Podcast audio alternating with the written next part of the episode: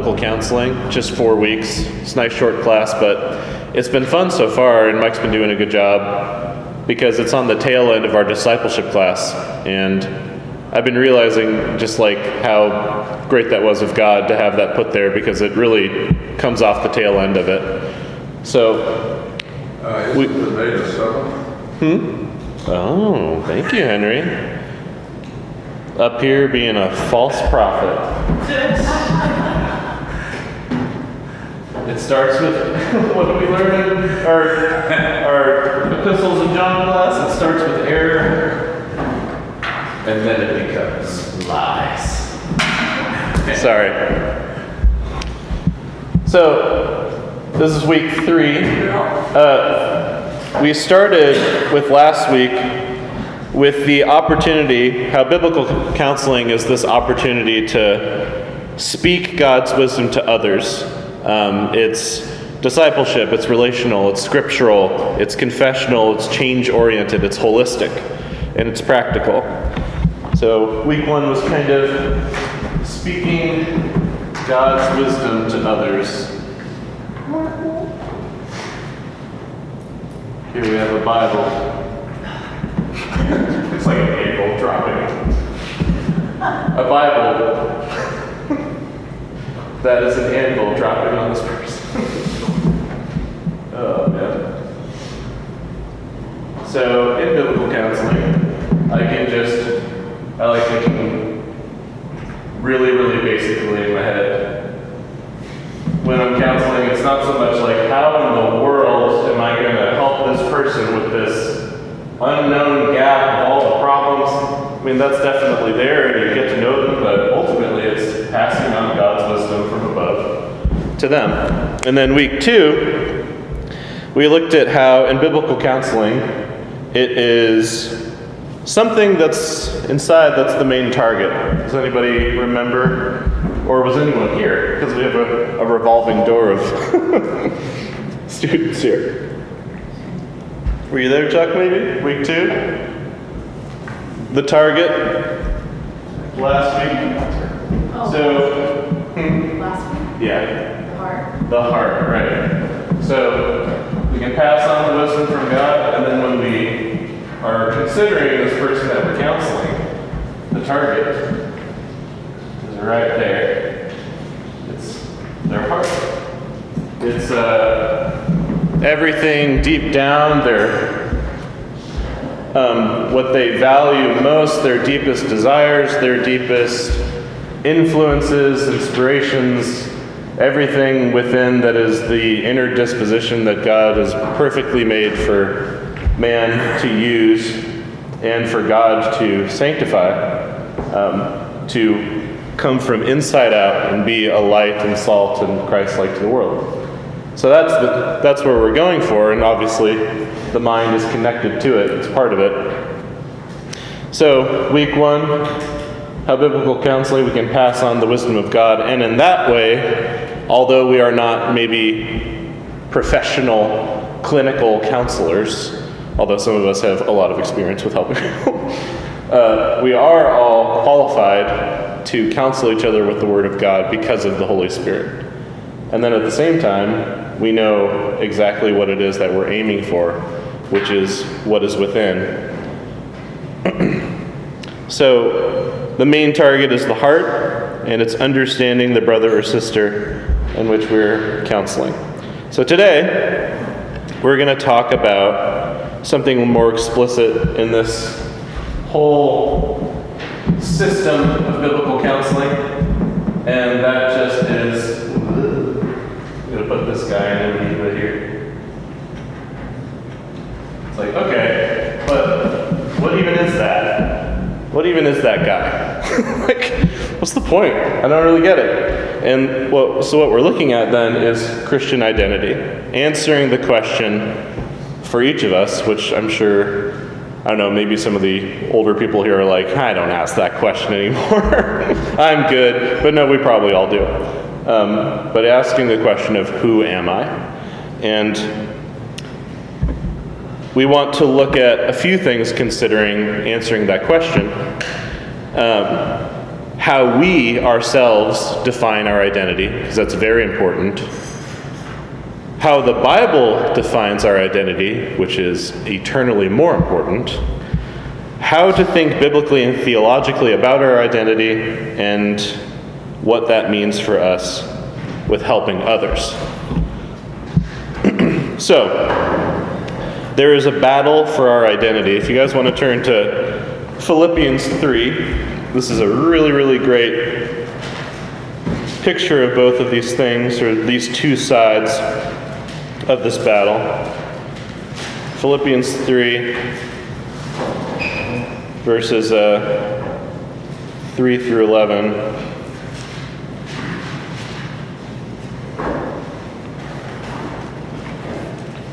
Three through eleven, Philippians three. I'll read. Uh, I'll read three and or through three, three through seven, and then if somebody wants to take the rest. All right. So this is Paul, and he says, "For we are the circumcision who worship by the Spirit of God." and glory in Christ Jesus, and put no confidence in the flesh, though I myself have reason for confidence in the flesh. Also, uh, if anyone else thinks he has reason for confidence in the flesh, I have more.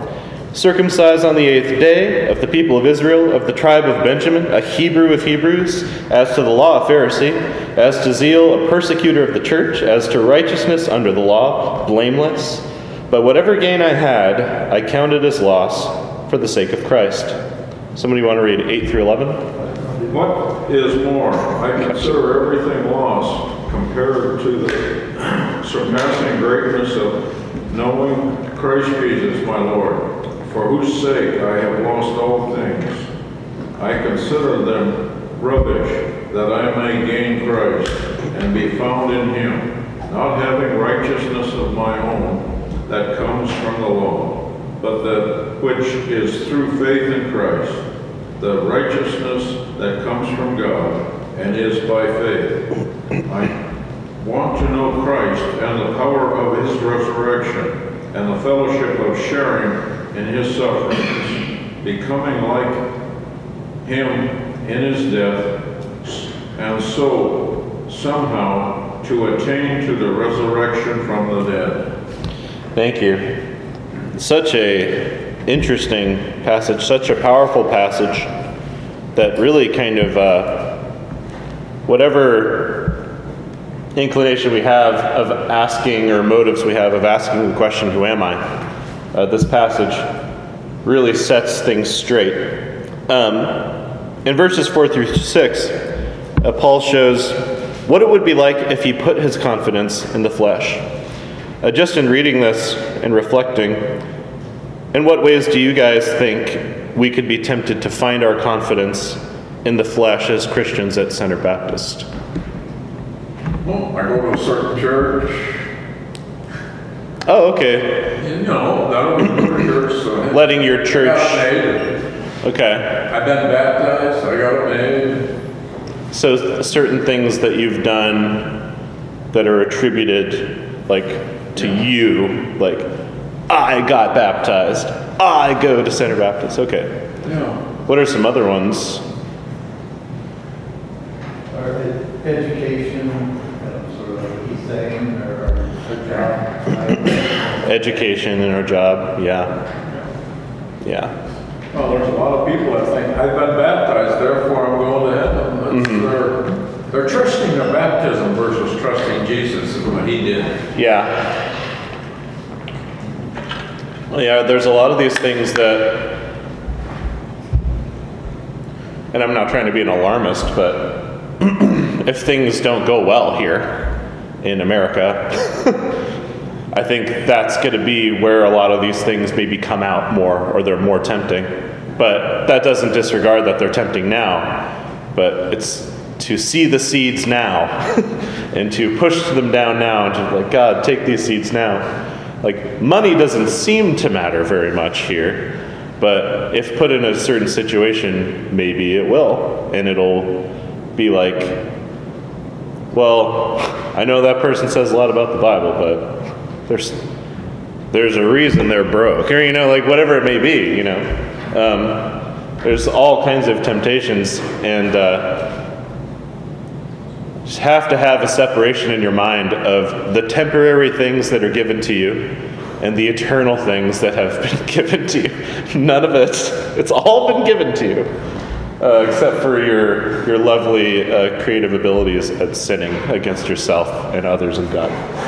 So, Well, a lot of the things are, in other words, good in themselves, but some of them are. uh, putting your trust in them is another thing. Yeah, and that's the nature of uh, that's the nature of sin, right? And that's what the devil promotes. He doesn't create anything new. He takes what God has made and distorts it and makes it gross and uses it for selfish gain. Um, although I think sometimes in our minds we think we're thinking of something new, but we're not. Uh, so this confidence in the flesh, it's been done to death, and it's temporary. Um, I was actually I was taking this personality test yesterday uh, that me and my wife took. It was really fun.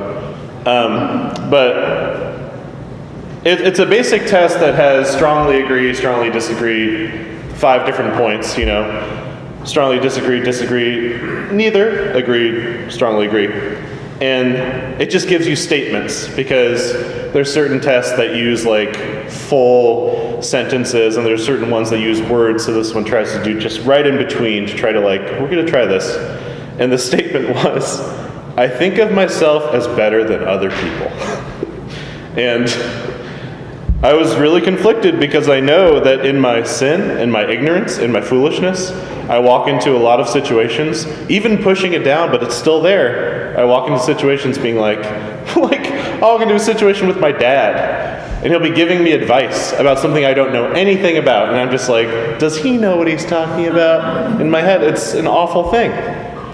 But then on the other hand, I know that in Christ we're all equally depraved sinners who have been saved by Jesus Christ. like, He values us all the same with different abilities and different things.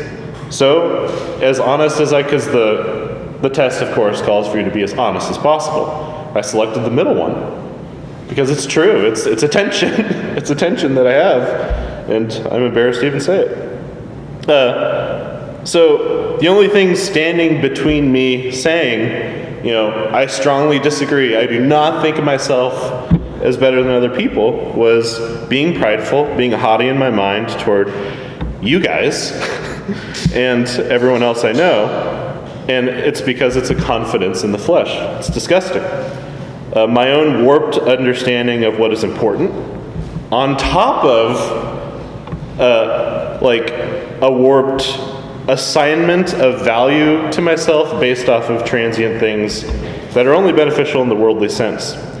Um, but looking at verse 8 again, what does Paul say about these things?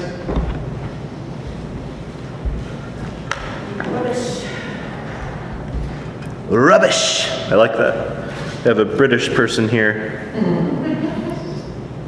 I have suffered the loss of all things and count them as rubbish. I agree. And so it is that, with that reality and what he's taught us here, that in our identity, in defining who we are and asking who we are, we have tension.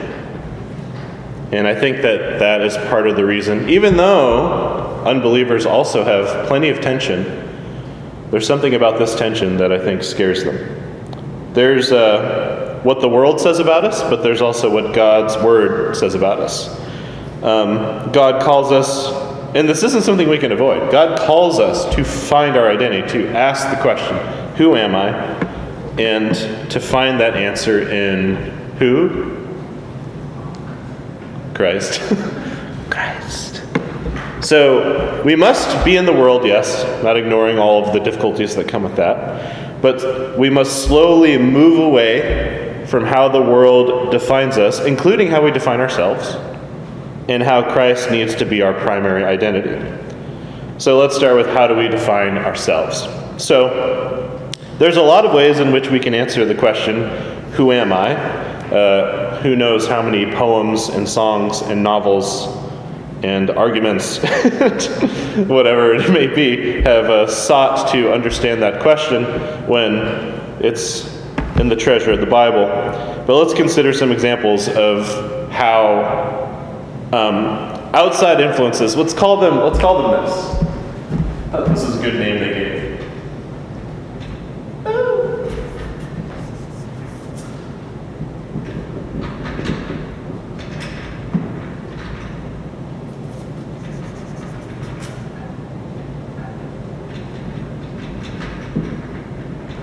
Let's talk about some identity competitors. Your identity is, in this instance, is the prize, and there are all of these different things trying to compete for what that's supposed to be. Number one being probably our favorite, one of our favorites, what other people think about us. So it's remarkable to think about how much the opinions of others matter to us. Um, it's funny being a teenager, because I'm young, right? I'm like turning 35 next month. And being a teenager and having that thing of like, what people think about me.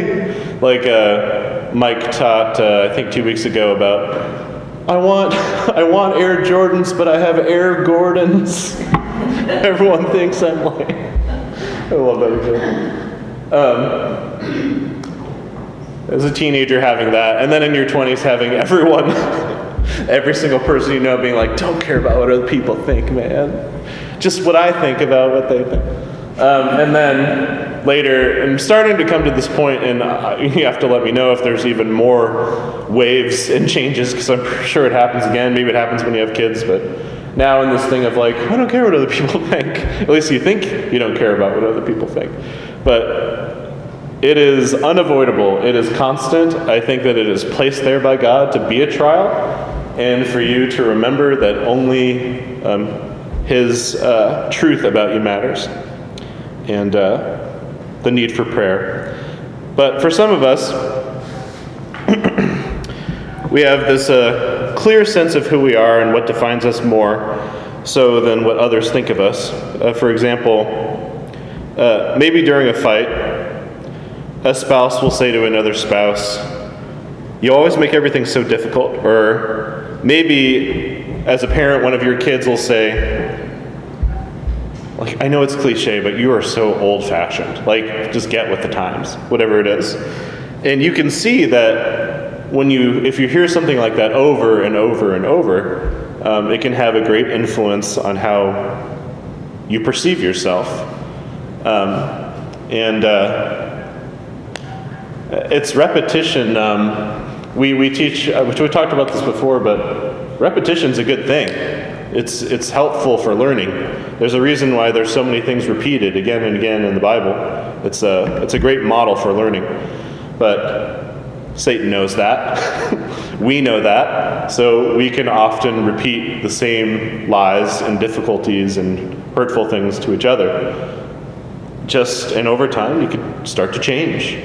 Um, start to feel these roadblocks that aren't even there. Um, I've said it before, but it, few things make me more sad than when a Christian says, I don't feel free in Christ we're free. But I think that what other people say, it makes them feel like, I don't know if I'm so free. I feel very blocked in. Um, feel the opposite. Um, being a slave to righteousness is being free. So others, uh, other people can really affect us. Like Mike mentioned, a second one is our jobs. So we have the way that other people talk about us, and not just that, the way they think about us that's even more difficult, right? Especially if you're a sinful, narcissistic jerk, because you're now you're constantly thinking about what's doing and they're probably thinking about their day or what they need to do, and you're like, what are they thinking about me? Ah, I can't handle it. Um, but our jobs now we're talking about something that we do every day or like most days for long periods of time and uh, it's a it's definitely put there by God in the garden to be a strain.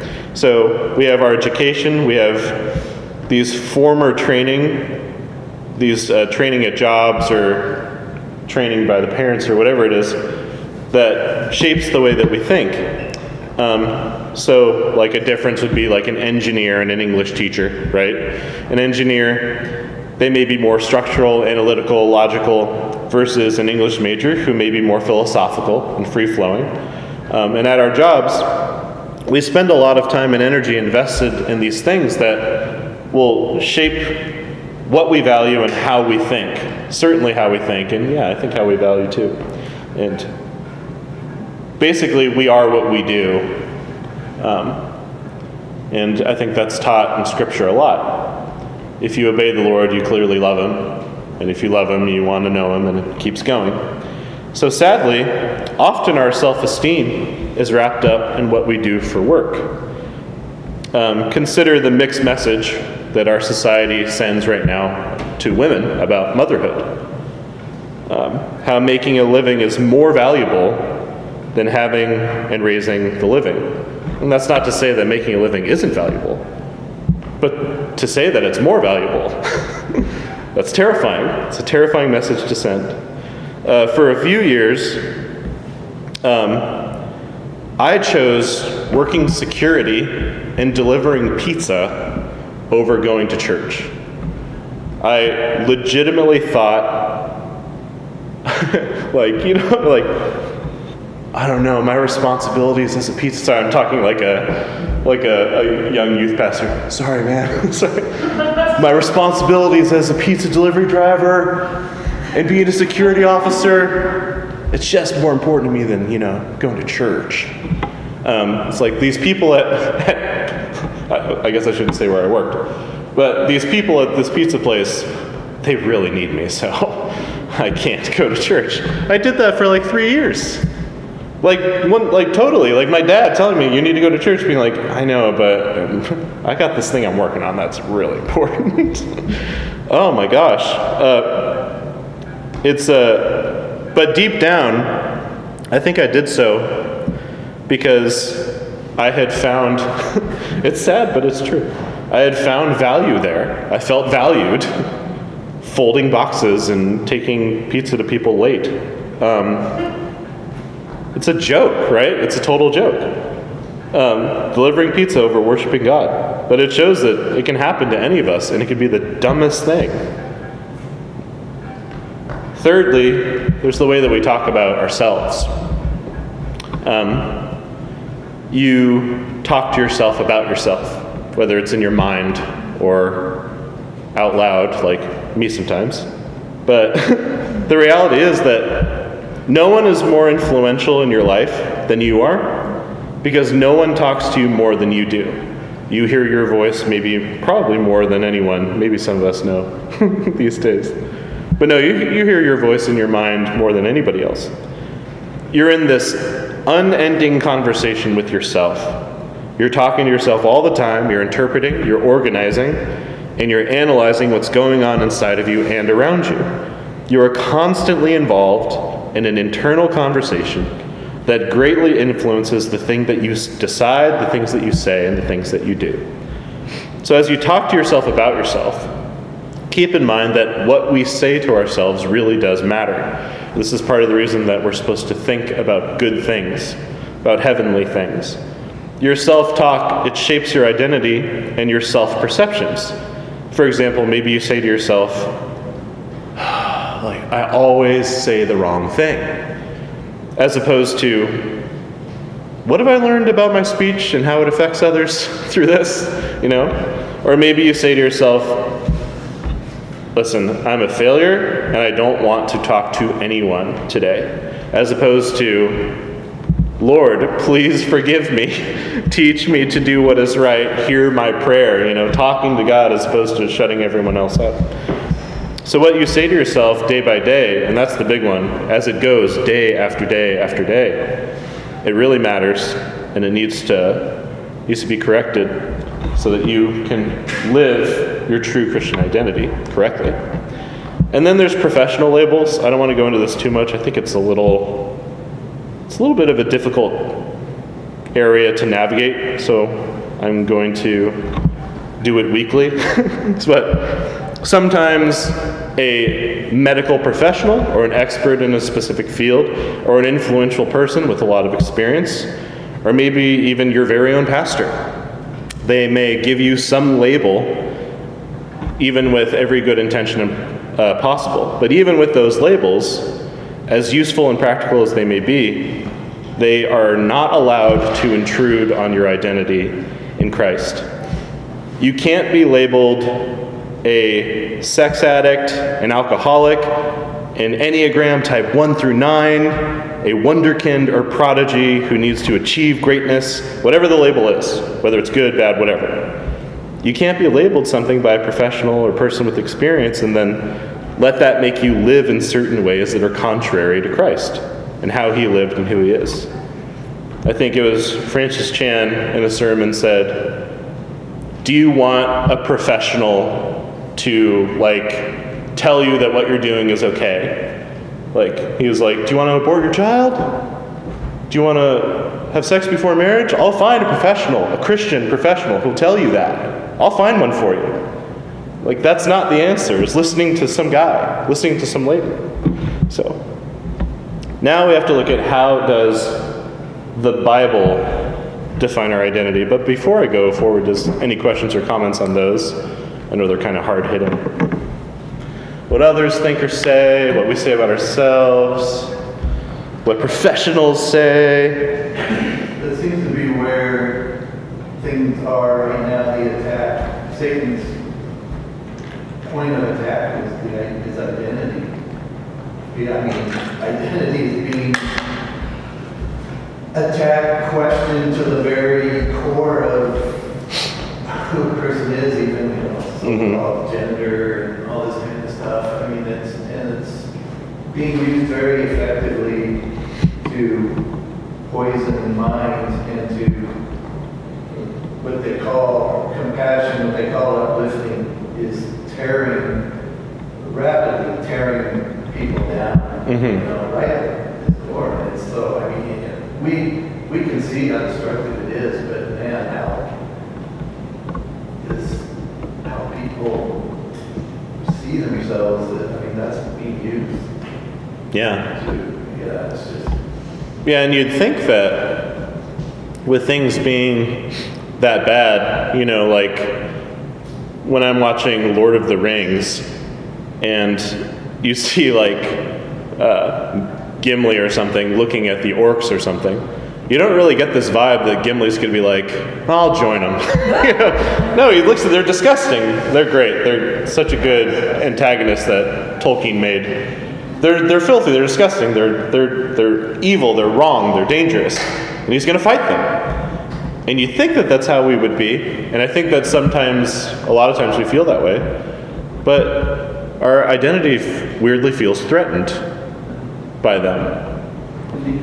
Even creeping into the church, I mean, we've seen this, that, and I think this repetition you're talking about, people are hearing, which basically propaganda that ten years ago, I, I would have never thought. Yeah. And it's like this repetition, constant repetition, it's like, mm-hmm. it's just, yeah. Yeah. And I'm, I'm speaking outside of my time, so I'm not really sure, but I got a vibe, at least growing up, from my baby boomer parents that knowing like who you are wasn't really something they were super concerned about at the time, a lot of them. But it feels like not knowing who you are, not being able to answer that question right now, that, that's not very good. Like, and I'm not trying to offend. You know, I know that it's, it's not it's not the easiest thing for everybody to think about themselves like that. But if somebody comes up and asks you who you are, I mean, we are living in, I, and I, I know this is deeply promoted, so it's not maybe as bad as it seems. I think there's a lot of people out there who aren't doing this, but we need to know who we are as Christians and know how to define our identity. what are you saying? It is, I know it's stupid and has nothing to do with nothing, but people can't even define out what a woman is. Right. Which is ridiculous. Mhm. But we have to, we have to know who we are in Christ. That's what we have to do. Yeah. There's so many things, and I don't want to keep going because you're gonna get it, so. I'm going to get what? Like we're brother and we're friend and all that jazz, so. Yeah, for sure. Sorry, you're making me want to talk about something the Babylon Bee posted recently, but I'll save it for later. Um, how does the Bible define our identity? So, let's get to the good stuff. Uh, what we find as we counsel others is that there are a variety of things that shape and define how they understand themselves, right? The things we talked about. Um, these identity competitors, experiences, parents, ethnicity, family, education, work, which this all aligns with what Paul just said. Uh, so, all have some impact on our identity, sure, and uh, some have a larger influence than others. Uh, we can call these things identity competitors because they compete in shaping and defining who we are. Um, but what are they competing with? First and foremost, Scripture. They're competing with Scripture. They're competing with God's perspective on things that He's revealed to us. As Christians, we want Scripture to be the most authoritative in shaping and defining our understanding of ourselves and our understanding of all of reality. Uh, we want the authority of the text to define our identity.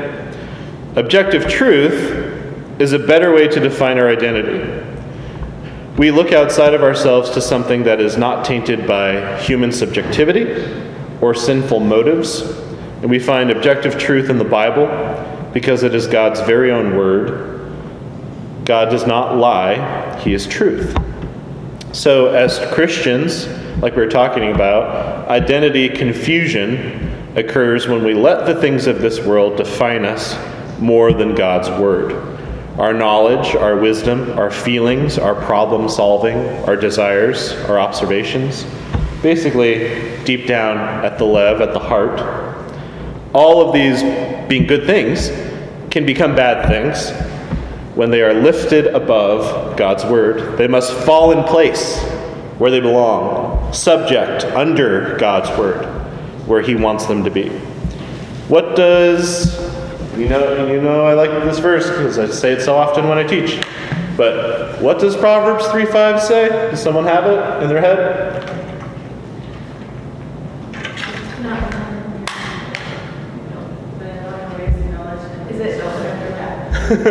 Do not lean on your own understanding. Yep. Um, Trust in the Lord with all your heart, and yeah, do not lean on your own understanding. Our ways, our own understanding, should never be our foundation. They are not the rock that we stand on, they are sand. Uh, they should not be the foundation for our identities. So, thinking biblically and thinking theologically about our identity, um, as Christians, we want the Word to shape and define who we are. So, Scripture gives us some fundamental categories to shape our identity. There are probably hundreds of ways that we could approach this, and that's wonderful because a lot of Christians think correctly but differently about Christian identity using the truth. You know, the truth stays the same, but we all have these different perspectives. The one I'll pick today is just using theology as CFR. Anybody guess what these stand for? Basically, in CFR, we're using biblical history to shape our identity. Any guesses? It's considered the story of the Bible. Creation. So it's the F then? The fall. Redemption. Oh, nice. Yeah. Uh, creation, fall, and redemption.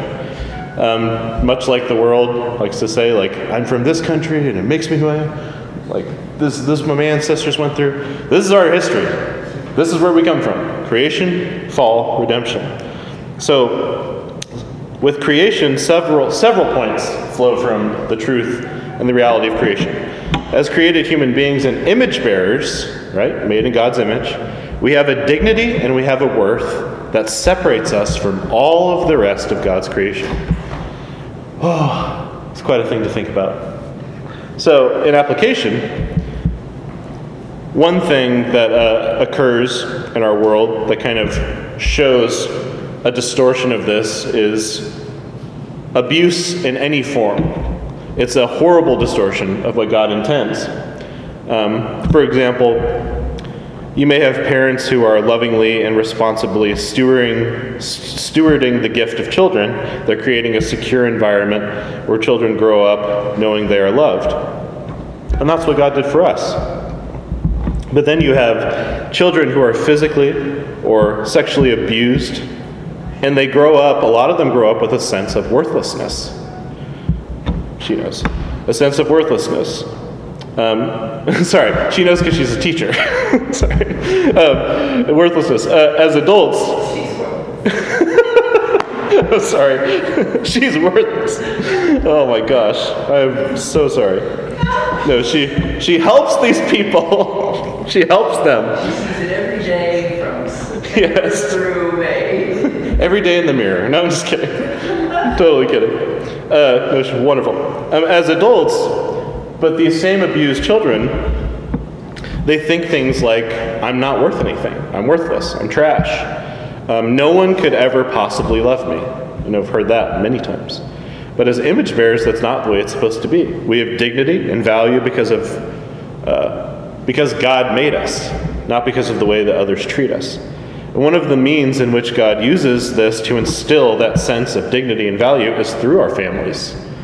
Abuse obliterates that sense of being dignified and valued as an image bearer. Secondly, as created human beings, we are revelation receivers. So we often think of the word as necessary because of our sin. I sin a lot, I need the word to stop. But the plain reality is that humanity needs God's words. They've needed His word from the beginning. And we see that in Genesis 1. The story of creation is built around one simple phrase, and God said. There is an interruption to the cadence of this narrative when, after God created Adam and Eve, He talked to them. Adam and Eve were created to be revelation receivers. They could not live apart from God's word. God gave man and woman specific guidance for their lives in the garden. He said, Be fruitful and increase, multiply, and subdue the earth. Eat from any tree. So many good trees, but don't eat from that one, or you'll die. And uh, we don't know what would have happened if God had never spoke. Thankfully, we don't have to know. But we should shudder to even think of life apart from God's word. It doesn't exist. And uh, out of his great mercy, God spoke to us. He didn't have to, he chose to. He spoke to man first in the garden, and then through Moses and the prophets, and finally through his son. Um, as we studied and learned about in the Hebrews class, long ago, at many times and in many ways, God spoke to our fathers by the prophets, but in these last days he has spoken to us by his Son, whom he appointed the heir of all things through whom all through whom also he created the world creation. Created by christ we are created by christ we are finding the full revelation of god in christ and now we're finding our identity in christ. When we consider the fall the fact that we're sinners that's when the image is shattered our identity uh, with god is shattered it's tainted by sin and we fall out of god's favor because of sin passed down and seen in our rotten fruit and our sins, our transgressions. So, at this point, as our identity has moved forward, we were under God's wrath because of our sins. And this means that those things of the heart, our affections, our motivations, and the way that we thought, they were out of sync with God. They separated us from God. Yet we were still in this form of God's image, and therefore we could still know God and be forgiven because we still have the status of being important. So sinners sinners are self-worshippers. And fundamentally, in application, if we boil our identities down to one thing, we could say that we are worshipers. The question is not if we worship, but it's what we worship or who we worship. And our sin causes us to be oriented away from God, and it makes us put ourselves at the centerpiece of the world. Um, I always think about when we used to think uh, that the sun revolved around the earth. It's a really great illustration of the way that we can start to think and then later come to realize no, we revolve around the sun. Um, we can think. Uh, I am more important than anything else in my life. Uh, sometimes self worship shapes our identity in more explicit ways, like maybe you manipulate your spouse or your friends to do what you want. Maybe in the slightest way, maybe in a really awful way, but you could do it. And that's, uh, that's not good. Uh, sometimes it comes in more subtle ways. Maybe at a party, you find yourself talking the most and saying funny things and not giving other people a chance to speak because maybe deep down it's not just about you entertaining people, it's you like the attention. Or maybe it's the opposite. Maybe you don't talk to anyone, you know, because you don't want to talk to anybody. You don't care. Secondly, the sinners are self deceived. Uh, an application, we have blind spots. Christians have blind spots. So there's ways in which we as believers we live in this ignorance of this indwelling sin and its harmful effects on their life. Thankfully, sanctification is teaching us those things, but they're still there. And it's a it's a thing that glorifies God as he changes us. Ignorance is the key. Sin can make us blind to our own faults. Sin can cause me to be deceived about the depth and the breadth of the problems in my life. And we need to ask God to identify these blind spots in us and a good way to fight sin is to grow in the knowledge of those blind spots. And I think that all of these identity competitors, one of the things that they're definitely trying to do, going along with what Mike was saying, is they're trying to make you believe that you do not have any blind spots. And I think that we've seen that in the way the culture has been changing. Um, and lastly, is redemption, a huge part of our identity. We're created by God, we fell, but something beautiful, incredible happened. The most incredible, the most extraordinary thing happened redemption. It's. It's, it's the most extraordinary thing that's ever happened, and it's a part of our identity. That's, man, wind in the sails. So, Christians, they repent and trust in Christ. And if you repent and trust in Christ, you become a part of God's family, like we are today and our image is conformed to be more and more like Christ, all the way to glorification and in some, in some uh, thoughts, maybe even more so after so. Uh, 1 Corinthians 13 12. Uh, does someone want to look up 1 Corinthians 13 12? Give somebody else a chance to read. So, firstly, as redeemed men and women, we are transformed into God worshippers. Again, that's 1 Corinthians 13 12. Uh, the application of being God worshippers is that regeneration and conversion leads to a new heart. God captures our heart.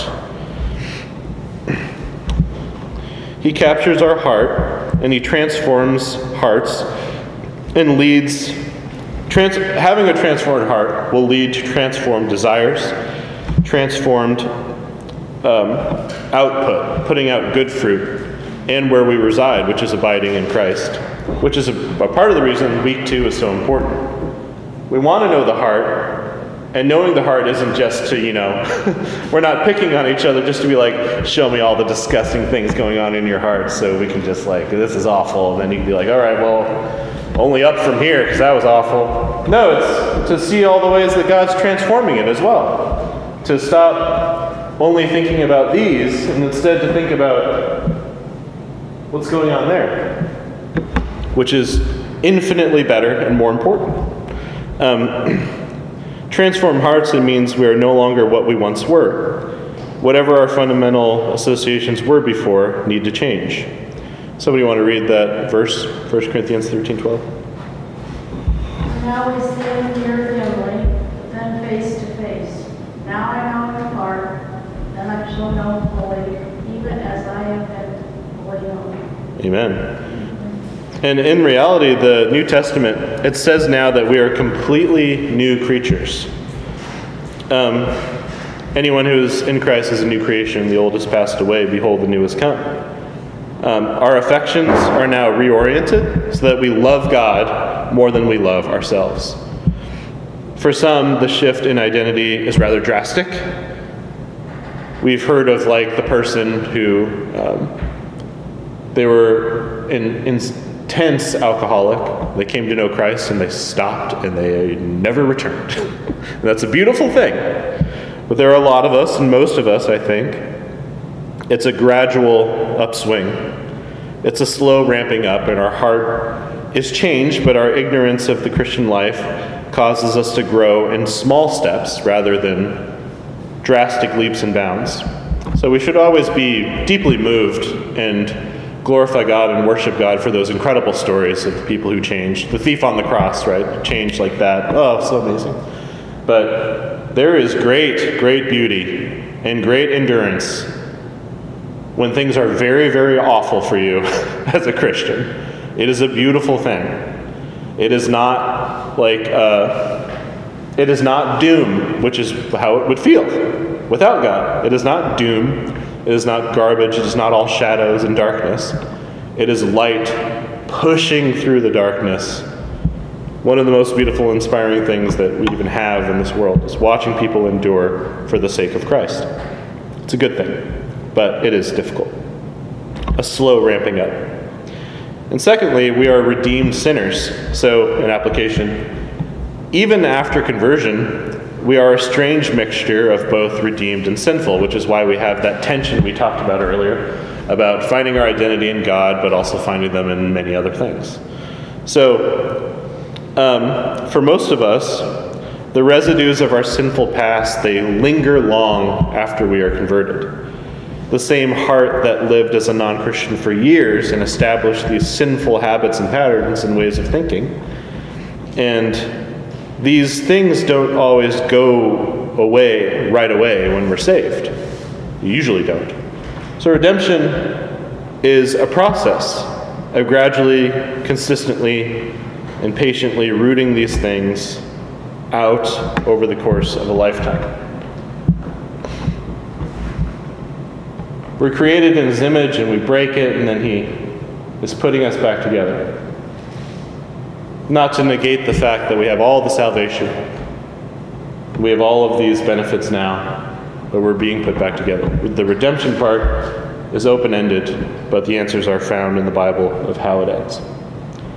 Romans 6:19 says, "For just as you once presented your members as slaves to impurity and to lawlessness, leading to more lawlessness, so now present your members as slaves to righteousness."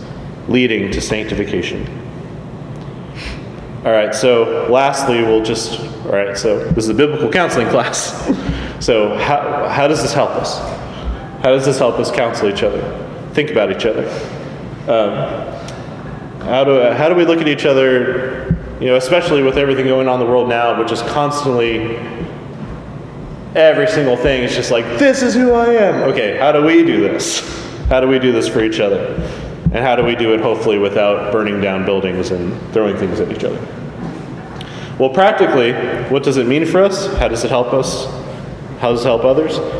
Um, how does it affect the way that we speak in wisdom to other people's lives with God's wisdom? So, uh, five things quickly. Um, firstly, uh, be careful to not spend all of your time talking about horizontal parameters. So if you're in a discipleship moment, or or just alone, but when you're counseling someone, they need help. You're listening to them, trying to understand their heart, trying to understand how to give them wisdom. It can be easy to think about everything horizontally. This goes right back to Proverbs 3:5 yet again, because it never ends. The Proverbs 3:5. Ho- hopefully someday. No, it should but your own understanding. So, what is horizontal thinking? Circumstances, human relationships, information, background information, feelings, thinking the way that we think, the way that that person thinks. What does that person think about me? Volitional choices.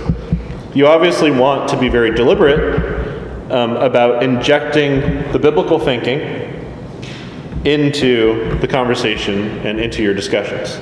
Um, and again, I'm just saying, don't spend all of your time. if anything, I'm sure you're on the same page as me. If you consider, like, man, what if we spent, what if every relationship that I had that was a counseling or discipling relationship with somebody else, what if every single one of them had 51% biblical?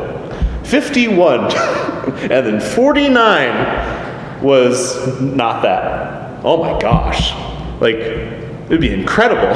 that never happens. like maybe maybe sometimes, maybe sometimes you get a few people together and they get really excited about the word and they just keep talking about it. But in, I feel like in most conversations, even in our foyer, it can be difficult. But and it's not like this rule. It's like it's a goal, right? Because it's I think we would all agree, 51%. My goodness, if we're talking about the uh, God that much, His Word is living. It's powerful. It would change things in all of us. It would change things in us as a family. So just don't spend all of your time talking about it. Of course, you have to talk about horizontal things to understand where each other are at. But, um, but if you spend all your time, or 99% of your time, uh, talking about relational dynamics and frustrations and disappointments desires and hopes that don't have to do with the Bible, they can be hurtful. So you want to be very deliberate in shifting conversations in a vertical, and that's why I drew the Bible that looks like an anvil above the guy's head. so I wanted it to be vertical. You want to get this is great, it's needed, it's all a connection, but man, if you leave this out, then you're doing what everybody else does. And they're not doing so they're not doing so hot. So you have to add the vertical part, the Godward direction. You have to ask even the simplest, you write these down, so simple, the simplest of questions. And if we ask each other these questions, don't, you know, don't cringe. Just be like, no, this is good. I, I don't care if it sounds out of place. We need to do this. You can ask, how does God relate to what we're talking about? Really simple. It's like, well, yeah, maybe I'd say it with a better cadence. I don't care. However you want to say it, just say it. And then, secondly, what does the Bible say about this? So simple. Just remembering, and that's why I have that image up there. I don't care if you have to walk around the rest of your life thinking about a Bible anvil above your head. Whatever it takes for you to ask that question, it has to be asked. I know it sounds so simple, but we don't ask the question so often. It's very helpful. Secondly, um, the creation, the theological, thinking about yourself theologically with biblical history, with the creation and the fall and the redemption. These categories are not categories that we, I think, we often talk about. I think we talk about them actually a little bit here, which is great, and it's, it's super uplifting and good, but we need to consider our identities based off of that at all times um, or some other version of what the Bible says, whatever works for you. But I think it's a good one. Um, the identity competitors, they're more of what we want to talk about when it comes to ourselves. Maybe you're in a small group and it's like, how are you doing? That's probably the first thing that's going to be talked about, which is fine. But the issue is when this is all that's talked about, and there's just like, that's just like this thing that it becomes vague at first, like it's never talked about. And then I think after a while, it's just kind of forgotten. The fact that God made me in his image and that I sinned against him and now I'm being redeemed. My very storyline? no. There's traffic. That's who I am. I'm just somebody who gets mad at traffic, and that's all I can think about, and I'm going to be turned off the entire Bible study because of that. It's not your identity. Don't let them take your identity from you. It's ridiculous. Push it away. So, letting the reality of what the Bible says about where we came from and how God made us, letting that really take hold of our identity, and being very, very careful about these very real things, but things that are ultimately temporary, transient. Uh, thirdly, being careful to think about in your identity, right? What is the most authoritative, the most influential thing in my identity? Ask yourself fundamental questions like what has the greatest influence? See, say this person's counseling this other person, and I'm talking to them, or you're talking to them. Asking yourself, in this person's life, what has the greatest influence with the way that they're speaking, what they're sharing Because what comes out of the mouth protrudes from the heart. What has the most influence? Is it their work? Is it their family? Is it their background? Is it abuse? You know, or on the other hand, is it love for God's word? Is it Christ? Um, is it their desire for the church, both here and universally? Is it a love for their brothers and sisters in Christ? This is, I think, where I really struggle. Um, I struggle very much so with just saying those things. And then I'll be having a conversation with one of you or with Mike, and they're just like, yeah, I'm just trying to help others. it's just like, what? I need to be like that. What's my problem? Um, God is so good. All glory be to Christ. So it's true. It's true. Uh, this question about authority and influence, it'll lead to our functional identity. I was actually reading. Uh, I was reading a book about counseling. Um, I didn't get to get far because school started back up, and you know, I'm not very smart. I Can only keep so much in my head. But um, sorry, the way that we talk about ourselves. One thing pushes out another. Here's an example.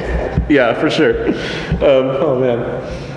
Uh, but uh, in the counseling book, one of the first things they said, and they were going to go into all the things we're talking about now, but one of the very first things they said is they were like, counseling is getting a Christian back to functioning in the body.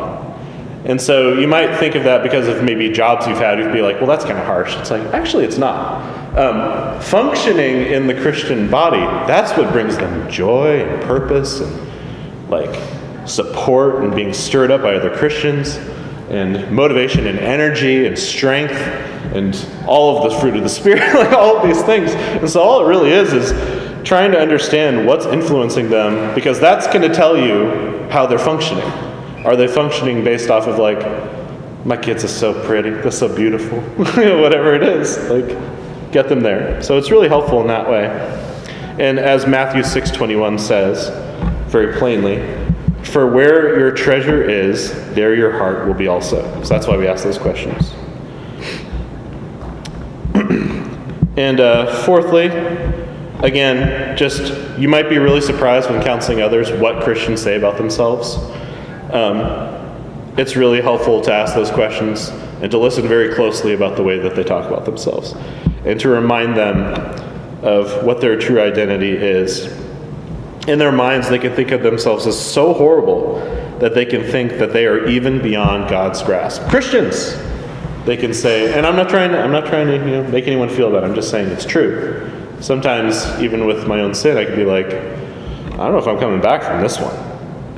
Or, I've been sinning, what? You know, being married to Kayla, something will come up that's like, I've been doing that wrong for 15 years? Am I even a Christian? I've been doing that for 15 years. Never noticed. So, no, you're not beyond God's grasp. He's taking care of you. And fifthly, lastly, when you take time to understand what has been most influential in another Christian's identity, you also need to ask the question of why. This question is not just for the atheists, it's for us all the time. Why, why, why? We need to ask it just as much as they do. And when you ask a person, you need to be ready to ask them why. Why is your job bringing you down this much? I understand. I'm not saying that it's dumb. I'm just saying, but why though? You know. Um, that'll, I mean, that just shows care, that you actually care about their motivations, but it exposes the heart. Any, we're, our time is basically gone, but any quick questions or comments right before we end here?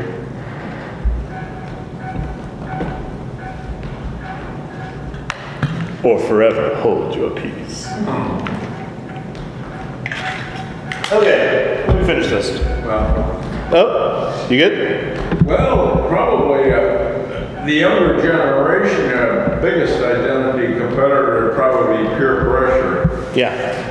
Other I want to be like everybody else uh, Mm-hmm. versus, and as you get older, what do you, what's, usually when, I don't know, among guys, usually it's, what do you do?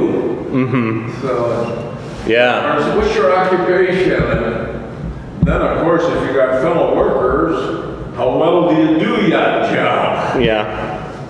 Yeah, you got a lot of things there. Group identity, the American dream. Are you chasing the same American dream as me?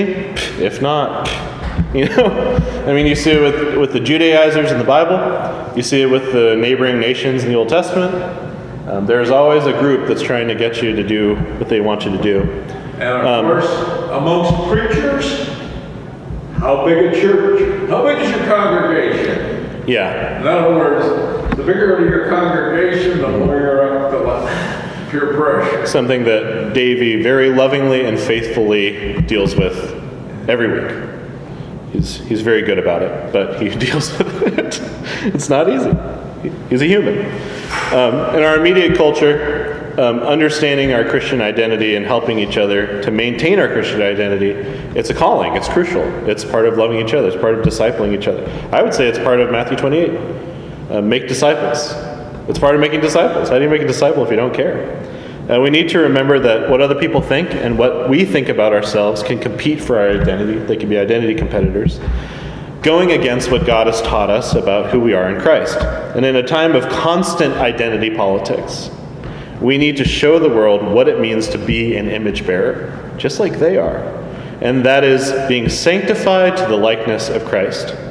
We also need to recognize what kind of damage sin and identity politics is seeking to inflict on us in this room, Christians together. And because of that reason, caring about each other, watching out for each other. The threat is very real, like Mike was talking about. And they want to steal who we are in Christ. In our, our unity in the Holy Spirit, it provides us with the means to hold fast to who we are in Christ and to biblically counsel each other in that task.